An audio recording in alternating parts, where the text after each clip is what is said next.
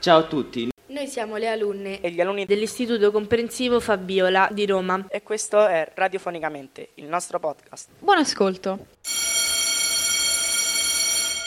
Ciao a tutti, benvenuti in questo nuovo episodio di questo podcast. Siamo alla terza G della scuola Fabrizio De André e oggi parleremo dei misteri di Monteverde. Abbiamo scelto questo argomento perché ci riguarda da vicino e perché è il quartiere dove viviamo e dove andiamo a scuola. È sera a Largo Ravizza. Il palazzo della scuola Oberdan è chiuso. Sono tante le storie che si raccontano, ma una in particolare è quella che ci colpisce. Un palazzo antico, ormai diventato una scuola, che si affaccia su un parco, sotto cui si trovano delle gallerie segrete che, durante la guerra, sono servite come rifugi antiaerei. Servirono anche a scopi più oscuri. Oggi, Maria, Gabriella, Arturo ed io, Damiano, riporteremo alla luce questo caso rimasto risolto da ormai 40 anni.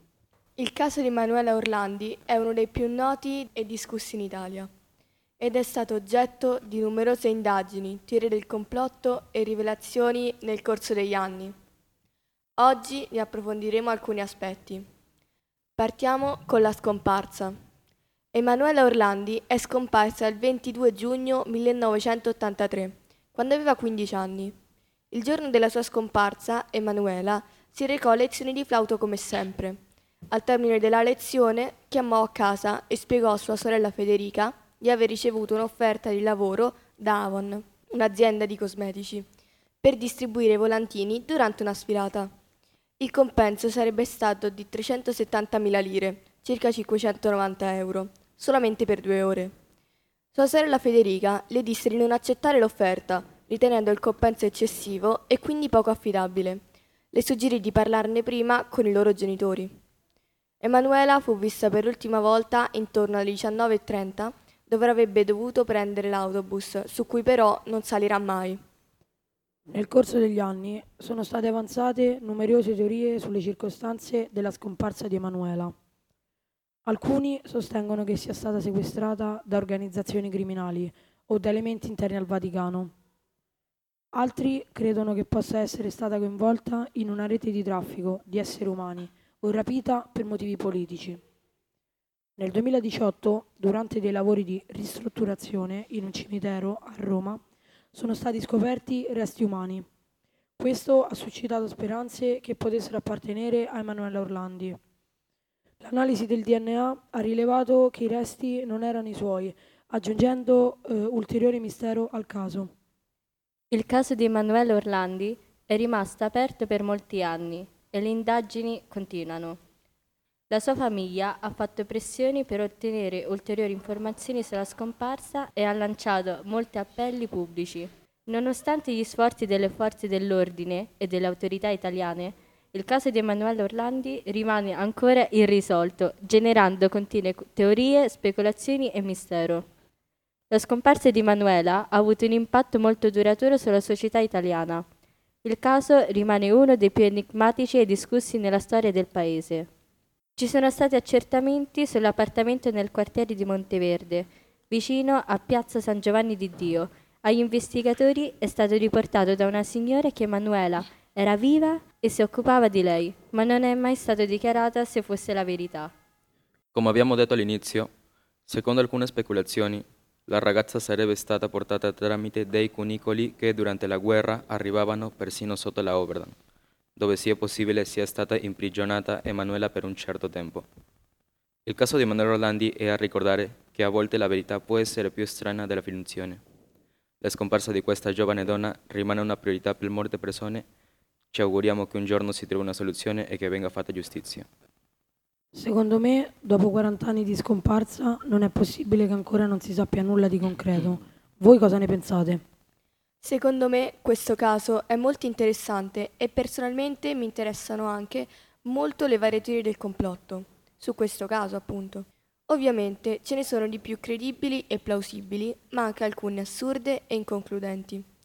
Anche se è passato molto tempo dalla sua scomparsa, Spero che un giorno si troverà la verità e ci sarà giustizia per la povera Emanuela. E tu, Gabriela, che cosa ne pensi di questo caso? Io penso che sia ingiusto che abbiano coinvolto Emanuela in un affare in cui lei non c'entrava nulla. Spero si trovi la verità su questo caso. E tu, Arturo? Penso che questo caso sia senza dubbio molto triste, soprattutto per le persone che conoscevano Emanuela ancora non hanno avuto risposte alle loro domande. Speriamo che questo caso verrà risolto. Grazie per averci ascoltato e per l'attenzione che ci avete dedicato. Passiamo alla prossima rubrica.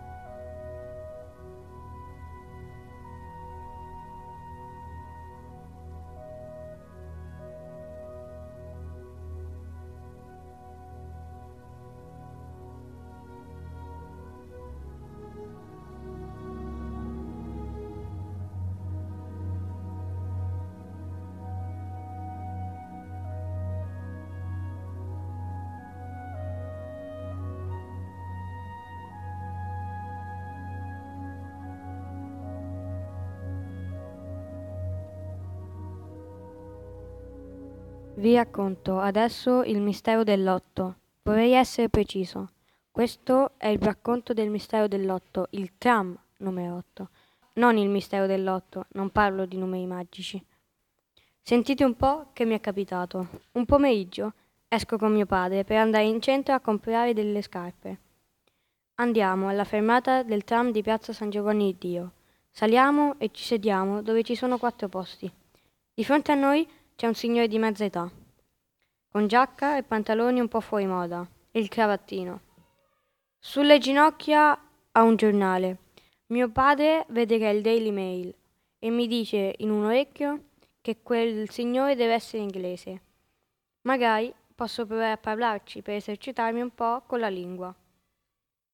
Mi faccio coraggio e chiedo: Excuse me, sir, can I borrow your newspaper? Lui mi sorride e risponde: No, sorry, you can't. Deve aver capito che c'è rimasto male ed ha aggiunto: You can't borrow my newspaper because if I lend you my newspaper, we will start talking. If we start talking, we will become friends. If we become friends, I will invite you and your father to my house. If I invite you and your father to my house, you will meet my beautiful wife, Helen.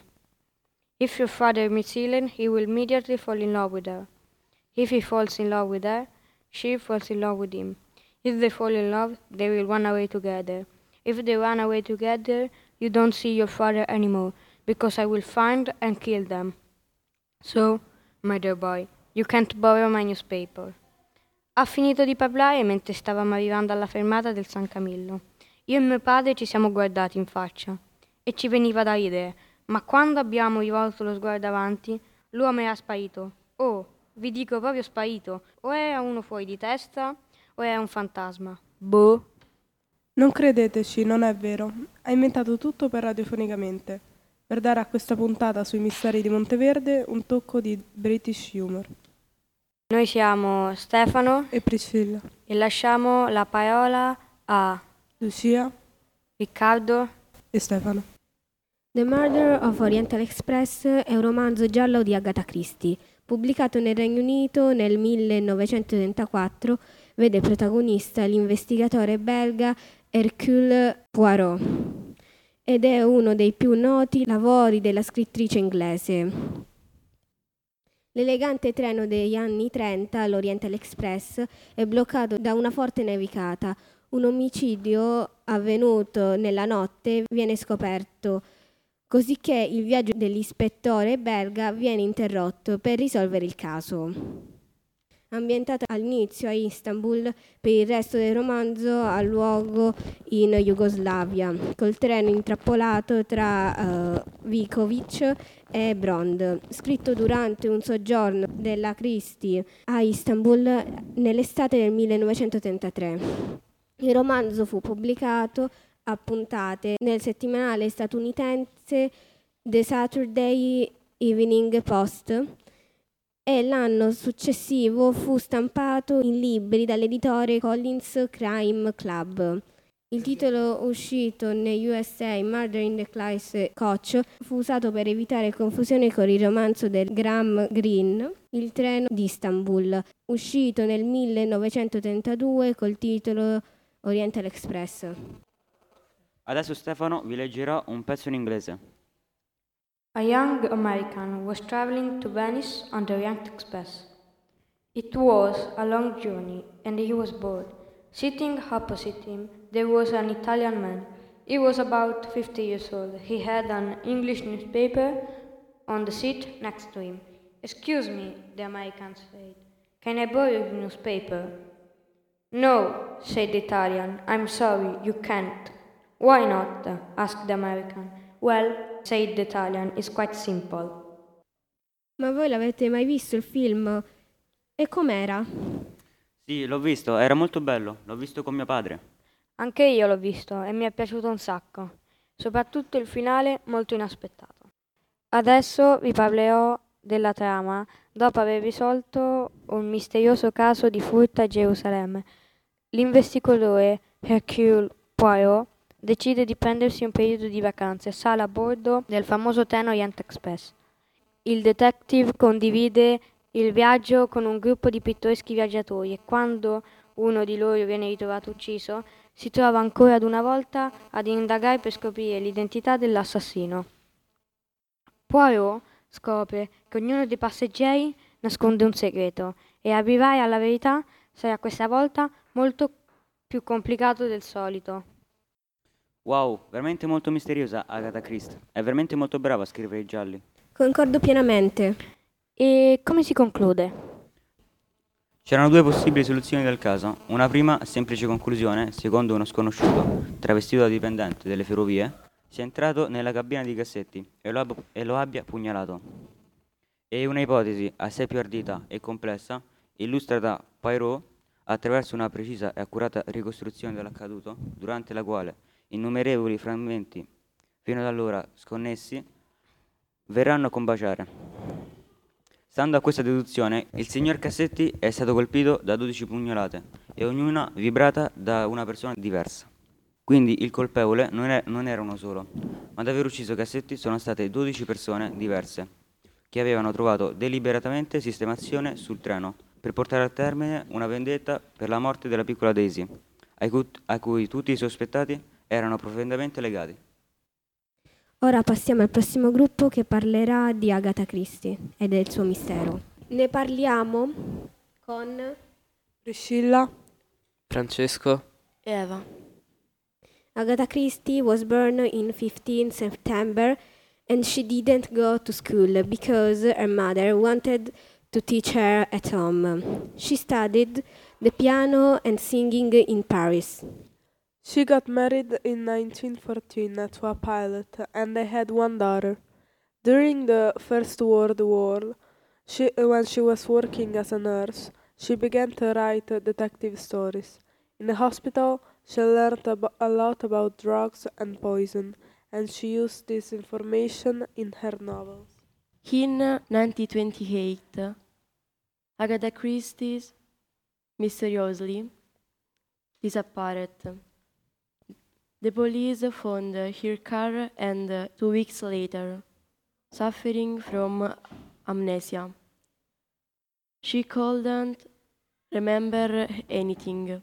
This was front page news in all the newspaper in Britain. In 1929, Agatha Christie went on holiday in, in Iraq. There she met and fell in love with her second husband who was a famous archaeologist. They went home to England on the Orient Express and got to married in 1913. But no one in England knows what happened to her in the days of her disappearance or why she divorced 11 days later. Thank you for listening to this episode of Radio Radiofonicamente 2. Until, Until next time. Until next time.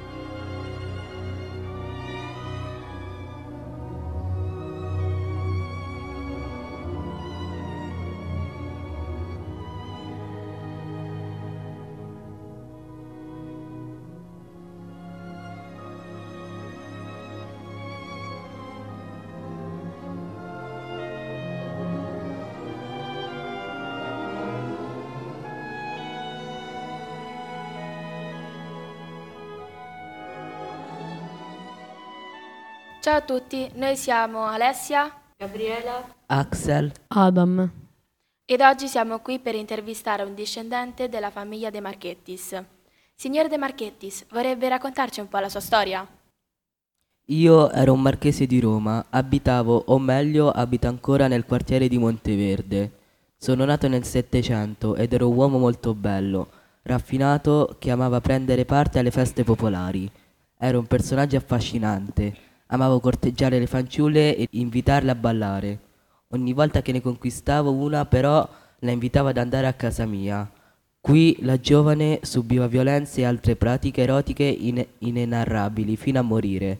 I cadaveri delle giovani venivano poi spostati nei sotterranei di via Quattro Enti, dove si trovano le tombe dei martiri cristiani. Sono qui con noi anche i fantasmi di due vittime, Maria Teresa D'Agostino e Giovanna Latico. Vorrete raccontarci un po' come avete conosciuto De Marchettis e com'è andata la vicenda? sono stata uccisa da Luca De Marchettis. All'inizio non sembrava molto strano. Ballavamo insieme, mi corteggiava e a me piaceva. Un giorno mi ha invitata a casa sua per un tè ed io accettai volentieri. Casa sua a primo impatto era molto confortevole, ma dopo un po' di tempo iniziò ad avere comportamenti strani, fino a che mi chiese di spogliarmi, ma io non volevo. Così iniziò a picchiarmi duramente e mi faceva molto male.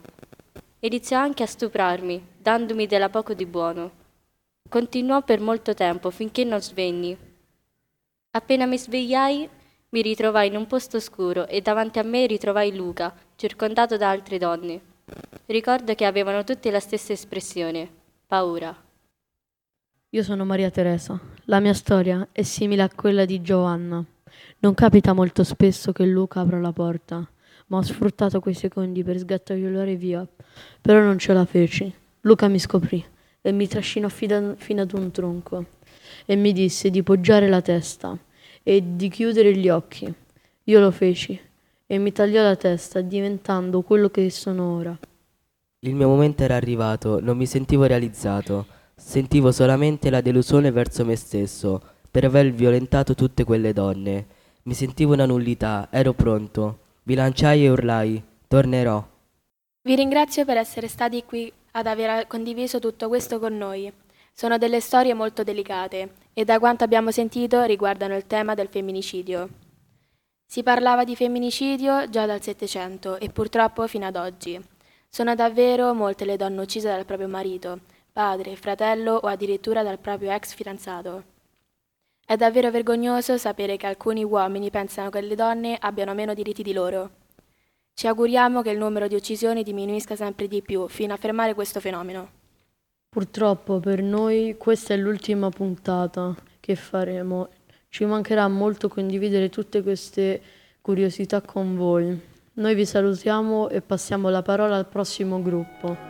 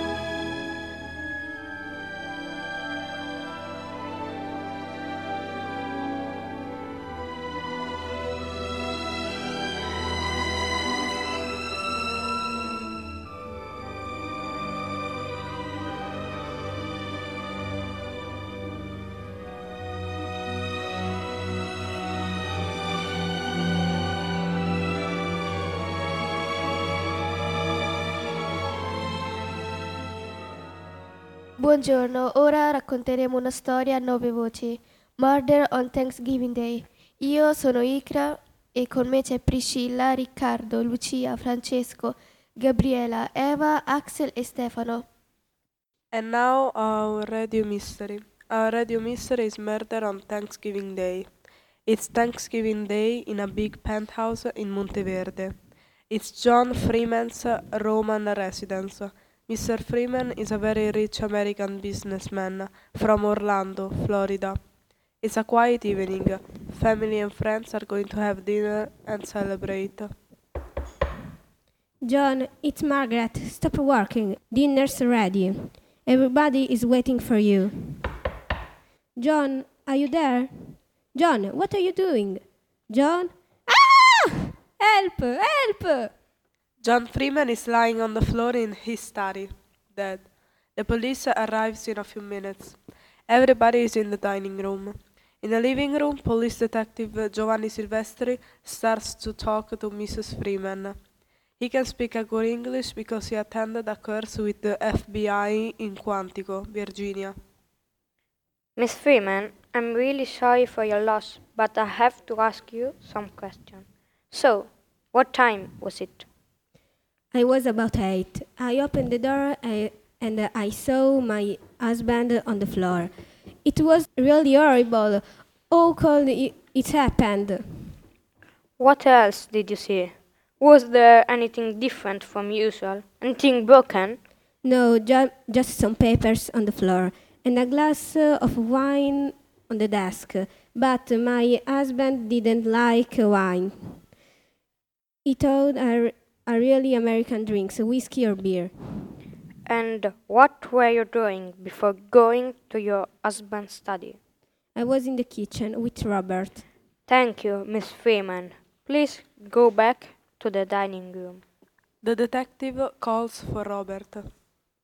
Tell me, Robert, where were you before eight? I was in the kitchen with my mother. What were you doing? We were drinking some wine, waiting for my special roast turkey to cook. Did you love your father? What do you mean? Listen, detective, I didn't like the may, way my father treated my mother. I didn't like his love affair with his secretary, but I did, didn't kill him. Okay, Mr. Freeman, please go to the dining room and ask your sister to come here. Miss Freeman, where were you before your mother found the body of your father? I was on the terrace. Who were you with? I was with Edward. Edward? Yes, Edward. Edward Miller. He is- was my father's business partner, and he's a good friend of the family. I have known him since I was born. Thank you. Miss Freeman, please ask your brother Michael to come here. Well, Michael, where were you this evening before your mother found the body of your father? I was in the cellar. I went uh, to take some bottles of wine for dinner. Were you alone? Yes, I was. I was alone. Someone is knocking on the door. Excuse me, I need the- to tell to you. Valerie, what are you doing here? Come in, Miss Conrad. You are the victim's secretary, aren't you? Yes, uh, I am and uh, a lot of people think I was uh, his lover, but uh, I was uh, not his lover. I am in love with uh, Michael. I was in the cellar with him when Mr. Freeman was murdered. Michael, why did you lie? You weren't alone in the cellar. Sorry, Valerie, but I don't love you. I didn't want people to know about us. You, you, miserable, you son of. uh, Stop talking immediately. Go back to the dining room and ask Mr. Miller to come here. Take a seat, Mr. Miller. This case is really hard to solve. I shouldn't, but I think I'll drink some wine. Do you want to join me? A toast for John. May he rest in peace. Now, Miss Miller, were you on the terrace with Miss Freeman? That's correct. We were drinking some wine and smoking a cigarette. Nobody else in the family smokes. You were Mr. Freeman's business party. Were you friends too? Yes, yes, of course. We were very good friends for exactly 30 years. It's really a strange coincidence. I first met him at a Thanksgiving party at Margaret's parents' house. She was really beautiful. Thank you, Miss Miller. No more questions. Dear listeners, are you a good detective? Who do you think the murderer was? What was the motive? In a few moments, you'll know. John Freeman is alone in his study when someone opens his door. Oh, it's you. What you want? Dad, I need to tell to you. Not now, Jillian. I'm busy. It's important, Dad. I want to tell to you about Edward. Edward, what do you have to tell me about Edward? I'm in love with him. We want to get married. Are you crazy? Never. Can you hear me? Never. But I love him. Edward enters the room and closes the, do- the door. Yes, John, we are in love and we want to get married. No sense. You can stop us. Oh, yes, yes, I can. If you marry Edward, all my money goes to, to your brother and nothing for you. Nothing. And as for you, Edward, the photo, you know, might be pushless. What? Okay, you want it, you old bastard. What you doing? Don't be stupid. Uh, uh, she's your uh, daughter? Oh my god, Dad! Dad! Questa era la nostra storia a nove voci. Avete capito chi era l'assassino? E adesso passeremo all'ultimo gruppo di questa puntata.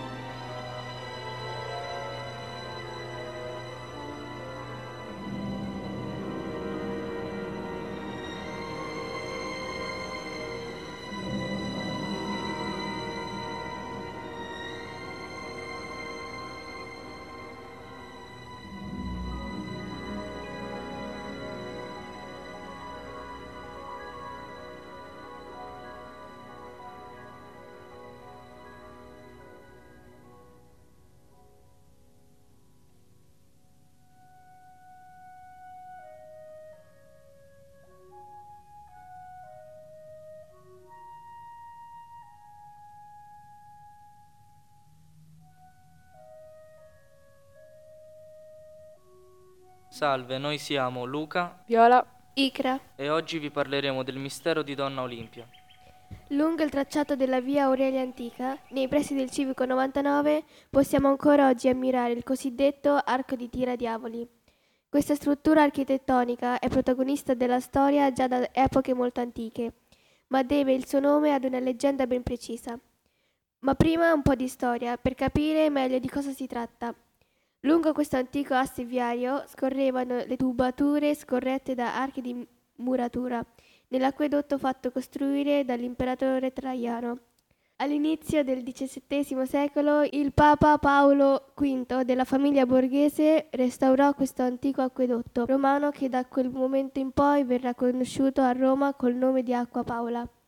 Uno degli archi dell'acquedotto fu trasformato in un arco monumentale. Questo luogo era anche conosciuto e ricordato come luogo di martiri durante le dure persecuzioni dei cristiani dell'epoca imperiale. Poi cosa succede? È a partire dalla metà del 1600 che questo luogo si lega ad una leggenda che chiama in causa una delle figure più controverse della storia della Roma barocca, Olimpia Maidalchini, chiamata con tono dispregiativo dai romani la papessa o la pimpaccia. Olimpia era nata a Viterbo nel 1591. Il padre l'aveva destinata a diventare suora, ma lei si rifiutò fermamente di prendere i voti e riuscì a liberarsi dall'influenza del padre, accusandolo di averla molestata. A 16 anni Olimpia si sposò con un ricco e anziano proprietario terriero nella provincia di Viterbo e diede alla luce due figli. Tuttavia, la sfortuna o la fortuna, questione di punti di vista, volle che rimase presto vedova, perdendo anche i due figli in tenerissima età. Questo determinò che fosse unica erede di una grandissima fortuna, quando era ancora giovane e determinata a ricoprire un ruolo da protagonista nella vita sociale di Roma. In seconde nozze sposò Panfilio Panfili ed entrò subito in amicizia con il cognato che in breve divenne papa col nome di Innocenzo X. Si dice che Donna Olimpia abbia giocato un ruolo importantissimo nelle elezioni di Innocenzo X, mettendo una buona parola presso le sue importanti amicizie all'interno del Vaticano. Durante tutto il pontificato del cognato, Donna Olimpia ricoprì il ruolo di vera e propria consigliera del Papa, pilotando le scelte e le decisioni in ambito politico secondo i propri interessi e vantaggi. L'amicizia col Papa, dopo la morte di Panfilio, divenne motivi di allusioni e chiacchiere che divennero veri pettegolezzi quando il Papa, facendo testamento, dichiarò la donna sua unica erede. Visti i rapporti con Innocenzo X e vista la spregiudicatezza con cui esercitava la sua influenza su di lui, il popolo di Roma iniziò a definirla in modo dispregiativo la papessa. Questo nome fu attribuito alla donna da una celebre pasquinata. Pasquinio era una delle più celebri statue parlanti di Roma, ovvero una statua al quale vennero attaccati messaggi satirici e polemici contro il governo del Papa a Roma. Questi messaggi passavano sotto il nome di Pasquinate e in particolare una fece scalpore nella vicenda di Donna Olimpia, che da quel momento assunse il soprannome di papessa presso tutto il popolo di Roma. Interessante, dimmi di più. Recita la Pasquinata. Per chi vuole qualche grazia dal sovrano, aspra e lunga è la via del Vaticano, ma se è persona accorta, corra da Donna Olimpia a mani piene e ciò che vuole poi lo ottiene. Donna Olimpia era anche detta la porta del Vaticano. Chi ha bisogno di un favore, un'udienza o una raccomandazione dal Santo Padre deve rivolgersi a lei e munirsi di denaro, perché la papessa è avida e spregiudicata. Fu sempre una pasquinata a determinare un altro famoso soprannome che le venne assegnato dal popolo di Roma, la Pimpaccia, deformando in romanesco il titolo di una commedia assai famosa nel 1600, Pimpa, la cui protagonista era, come donna Olimpia, dispotica e furba, presuntuosa e spregiudicata. Da quel momento il soprannome le restò, accompagnandola per l'eternità. Il 7 gennaio del 1655 Papa Innocenzo X morì e Olimpia fece sparire tutto il denaro, rifiutandosi persino di pagare il funerale del pontefice defunto, che ebbe una modesta sepoltura grazie al finanziamento del suo maggiordomo. La donna iniziò a muoversi per cercare di manovrare anche l'elezione del nuovo pontefice, ma era finita, un'epoca e il ruolo di donna Olimpia non era più ammesso dal Vaticano. Pochi mesi dopo fu eletto pontefice Alessandro VII, che decise di liberarsi dalla sua presenza ingombrante, mandandola in esilio. Olimpia si ritirò in un primo momento ad Orvieto e poi a Viterbo, dove morì nel 1657, forse di peste. Ma la storia di Don Olimpia non ebbe fine con la sua morte, perché la sua personalità senza scrupoli rimane nell'immaginario del popolo di Roma, tanto che in breve nacque e si diffuse una storia che i romani si passano da generazioni. La leggenda narra che ogni 7 gennaio, nell'anniversario della morte di Innocenzo X, e nelle notti di luna piena il fantasma di Donna Olimpia appaia nei pressi di Villa Fanfili sulla sua carrozza piena d'oro, trainata da quattro cavalli, lasciando una scia di fuoco impervesando per le vie di Roma. Dopo aver attraversato Ponte Sisto, la leggenda vuole che scompaia nel Tevere, dove i diavoli ogni volta vengono a prenderla per riportarla all'inferno.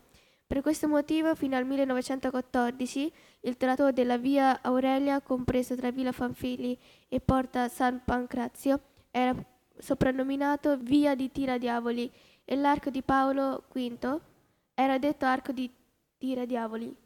Cosa ne pensate? Io penso che questa leggenda sia molto interessante e che sia bello approfondire la storia di Roma. Concordo. Speriamo di avervi intrattenuto, vi salutiamo dalla terza G, alla prossima. Radiofonicamente è un podcast realizzato dalle alunne e gli alunni dell'Istituto Comprensivo Fabiola di Roma in collaborazione con l'Associazione della Parte del Torto. Potete ascoltare questa puntata del podcast, anche tutte le puntate precedenti sul sito podcasttorto.it e sulle principali piattaforme di podcast come Spotify, Amazon Music, Audible e TuneIn.